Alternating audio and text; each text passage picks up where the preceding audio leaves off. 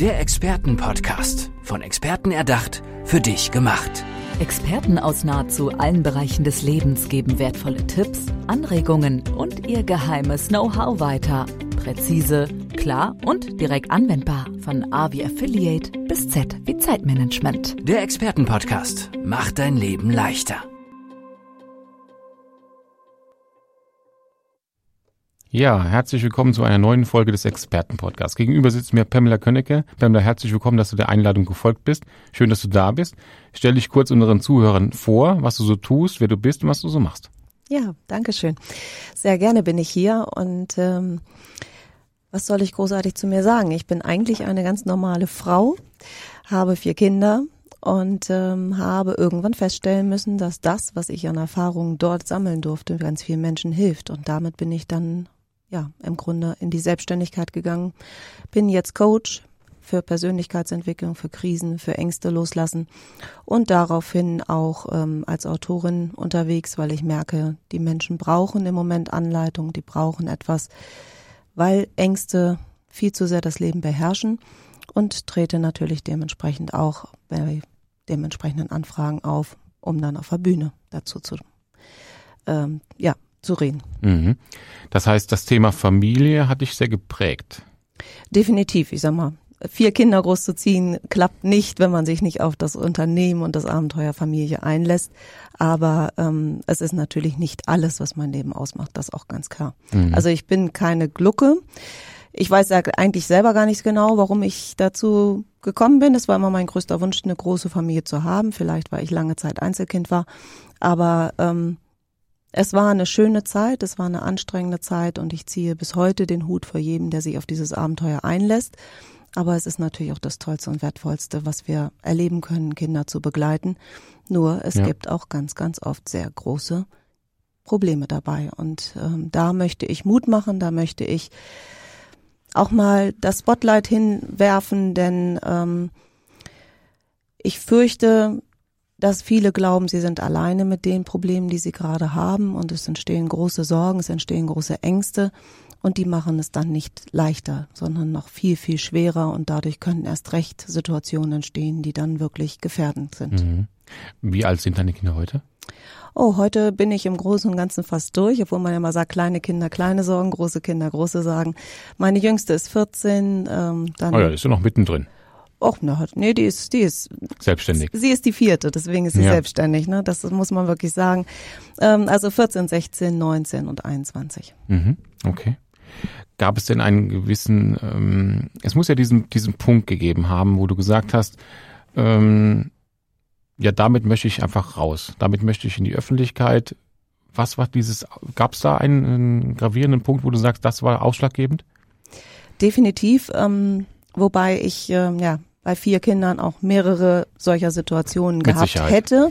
Aber ich denke mal, der größte und ausschlaggebendste Punkt war damals tatsächlich ähm, die Epilepsie meines Sohnes, der okay. mit äh, zehn Jahren, nachdem er wirklich zehn Jahre komplett gesund war, komplett fröhlich, gut entwickelt, Einzelschüler in der Schule, in der Grundschule, ähm, einfach aus seinem Leben ausgenockt worden ist. Also wir haben am Anfang nicht wissen können, was los ist. Man konnte es nicht genau beobachten. Es war kein typischer Verlauf der Epilepsie und dementsprechend haben wir uns ähm, lange Zeit gefragt, weil der erste Neurologe, wo natürlich schon der Verdacht hinging, gesagt hat, es ist alles neurologisch unauffällig und dementsprechend war diese Leidenszeit, bis man wirklich eine Diagnose hatte, sehr lang und dem ähm, daraus auch eben wirklich für ihn eine sehr, sehr schwere Zeit, weil ihm sämtliche sozialen Kontakte weggebrochen sind. Die Freunde mhm. haben sich abgesagt äh, oder losgesagt.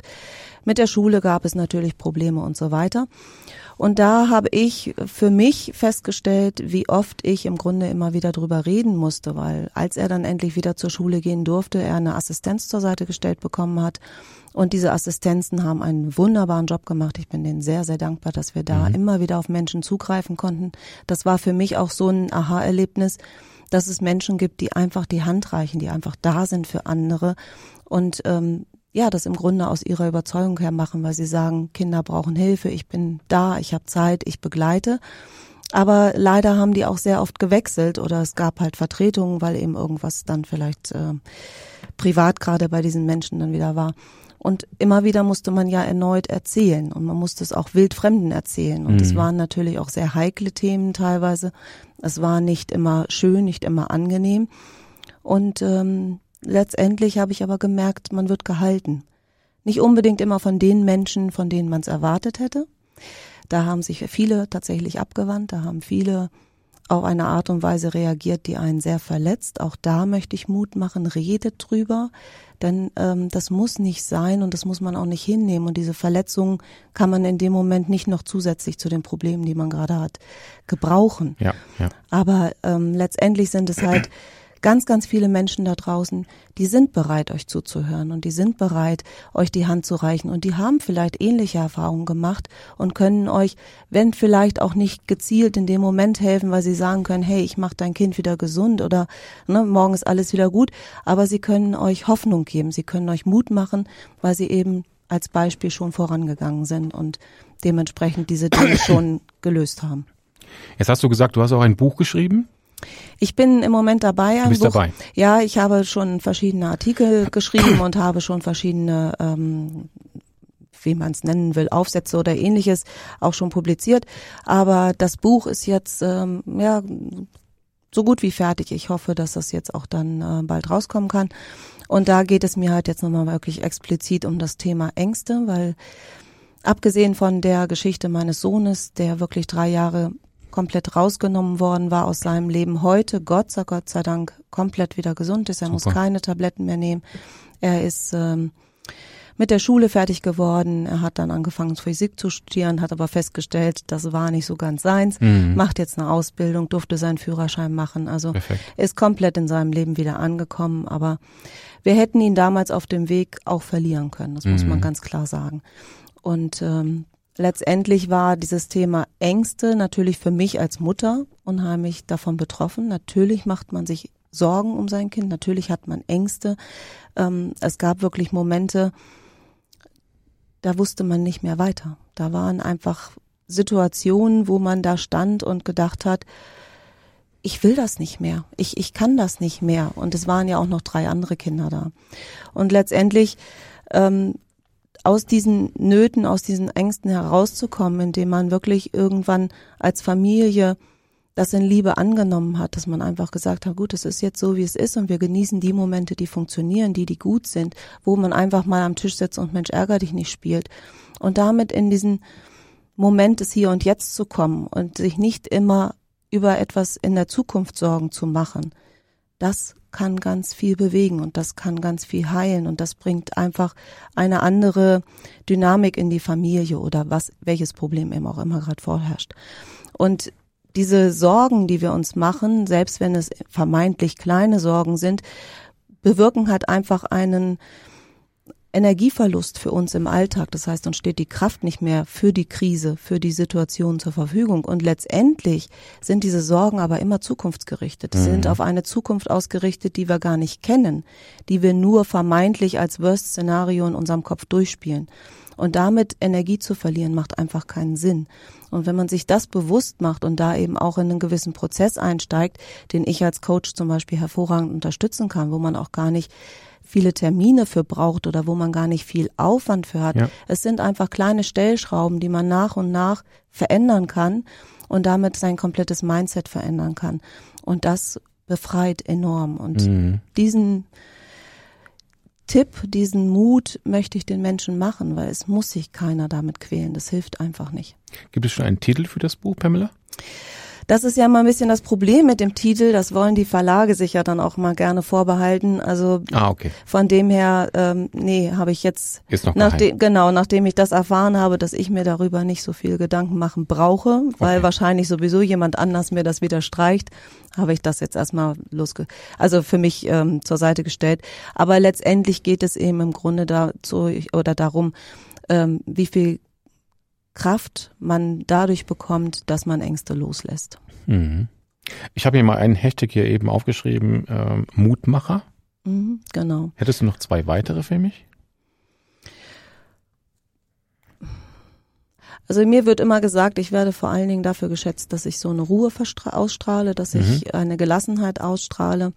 Und ähm, gerade gestern, und mit dem Wort muss ich noch ein bisschen schwanger gehen, das äh, kommt mir zurzeit einfach noch äh, sehr hart vor, aber es hat auch etwas, äh, wurde mir das Wort Kraftwerk ans Herz gelegt.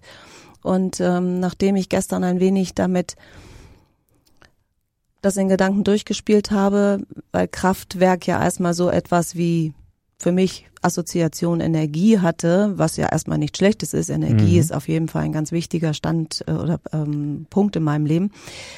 Aber eben, ich sag mal, man sieht so ein Atomkraftwerk, ein Kohlekraftwerk, sowas war für mich als erste Assoziation.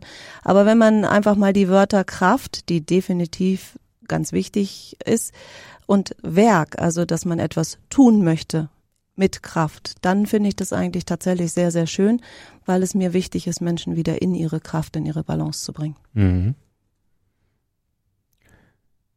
Sollen wir noch Gelassenheit? Gelassenheit, wie gesagt, definitiv hilft immer, kann ich nur sagen, glaubt man mir bei vier Kindern bestimmt. Ähm, so ein bisschen die Ruhe im Sturm. Es ist halt einfach immer etwas um einen rum. Es passiert auch immer etwas. Und das ist eben auch so, wenn ich mir Sorgen mache, wenn ich Ängste habe, bleibt einfach gar nicht mehr die Möglichkeit, dann noch zu reagieren, wenn wirklich was passiert. Und letztendlich ist es doch so, erst in dem Moment, wo ich wirklich vor der Situation stehe, wo ich wirklich weiß, jetzt muss ich handeln, da bleibt eigentlich immer noch genügend Zeit, um wirklich dann zu reagieren. Mhm. Das heißt, wenn ich vorher schon die ganze Zeit immer nur durchspiele, was alles möglich passieren könnte, wenn ich mir das mal bewusst anschaue, stelle ich fest, das meiste davon ist eh unrealistisch, verliere ich einfach unheimlich viel Kraft mhm. dabei. Wie wäre es denn jetzt, ähm, oder nochmal die Frage zu deinem Coaching zurück. Diese Coaching-Geschichte machst du auch als ähm, für Vorträge. Also gibt es halt Vorträge für welche Art von Zielgruppen? Für Familien, für Eltern oder auch für, ähm, für Erzieher oder wie? Na, also man braucht das gar nicht so komplett auf äh, Familien ähm, begrenzen. Okay. Am Anfang, als ich angefangen habe mit dem Coachen, habe ich auch gedacht, das mhm. sind vor allen Dingen Frauen in meinem Alter, mhm. hauptsächlich Mütter, ähnliches, und war teilweise dann sehr verwundert, dass ganz andere Menschen auf mich zukamen. Mhm. Also Ängste sind einfach überall. Überall. Also sowohl bei einem Fünfjährigen oder vielleicht auch schon bei einem Zweijährigen Kind kennen wir alle dieses besagte Monster unterm Bett und eben auch, wenn ich 80 bin. Mhm. Und die müssen nicht unbedingt etwas mit Familie zu tun haben, beziehungsweise Familie haben und kennen wir natürlich alle. Selbst wenn ich selber keine Familie habe, ja, ja. stamme ich ja aus einer Familie. Äh, wir haben alle Menschen, die uns am Herzen liegen. Wir haben alle Existenzängste. Wir haben vielleicht auch noch andere Ängste wie vor Spinnen, vor Fahrstühlen, ähnliches. Und die haben natürlich eine unterschiedliche Qualität und eine unterschiedliche mhm. ja, Einschränkung, die sie für unser Leben vielleicht darstellen. Aber all diese Ängste kann man extrem gut reduzieren, wenn man es wirklich mal anschaut. Nur für sich selber ist es meistens schon sehr, sehr schwer geworden, weil wir Muster dadurch angelegt haben, weil wir zum Beispiel Vermeidungstaktiken pflegen oder weil wir einfach ähm, sie vielleicht auch zudeckeln, uns dessen schämen und gar nicht ansprechen wollen oder ähnliches.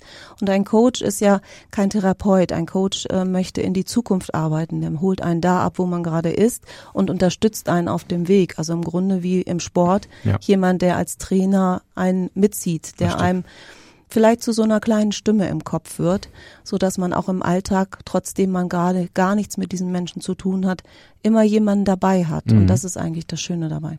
Ja, Pamela, ein Lebensmotto hätte ich vielleicht noch gerne von dir oder einen Lebenssatz. Das wäre vielleicht noch ein schöner Abschluss dieses Expertenpodcasts. Wir sind die Summe unserer Erfahrungen und die zeichnen uns aus, was wir sind und was wir wirklich darstellen. Und wir sollten selbst die schmerzlichen Erfahrungen würdigen, denn sie bringen uns oder sie haben uns dorthin gebracht, wo wir heute sind. Liebe Pamela, das war ein wunderschöner Expertenpodcast. Ich glaube, dass äh, viele Menschen du damit ansprechen kannst und wirst.